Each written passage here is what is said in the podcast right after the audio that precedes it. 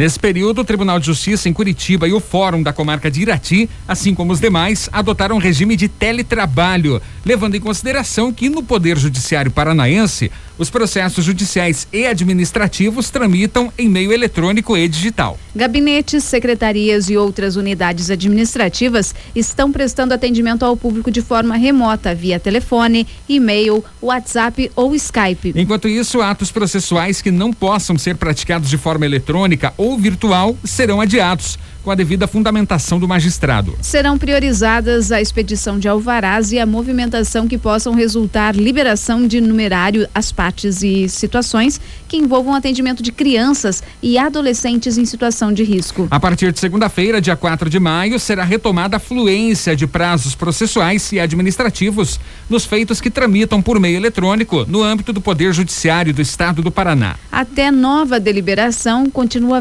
vedada a designação de atos presenciais. Prazos processuais e administrativos de processos que tramitam em meio físico, ou seja, em papel, continuam suspensos até o encerramento do regime de trabalho remoto. Também a partir de segunda está autorizada a realização de audiência de todos os órgãos jurisdicionais e administrativos de primeiro e segundo graus através de videoconferência. Em caráter excepcional, até nova deliberação, é facultada a realização de videoconferência para audiência de custódia. Até o dia 15 de maio permanecem suspensos o atendimento ao público e os serviços externos realizados por comissionários da infância e juventude psicólogos, assistentes sociais, peritos e avaliadores, a menos quando puderem ser realizados por meio eletrônico ou virtual, mediante autorização expressa do juiz da causa. Ficam também suspensos até esse prazo os leilões judiciais presenciais, a menos que possam ocorrer por meio eletrônico ou virtual.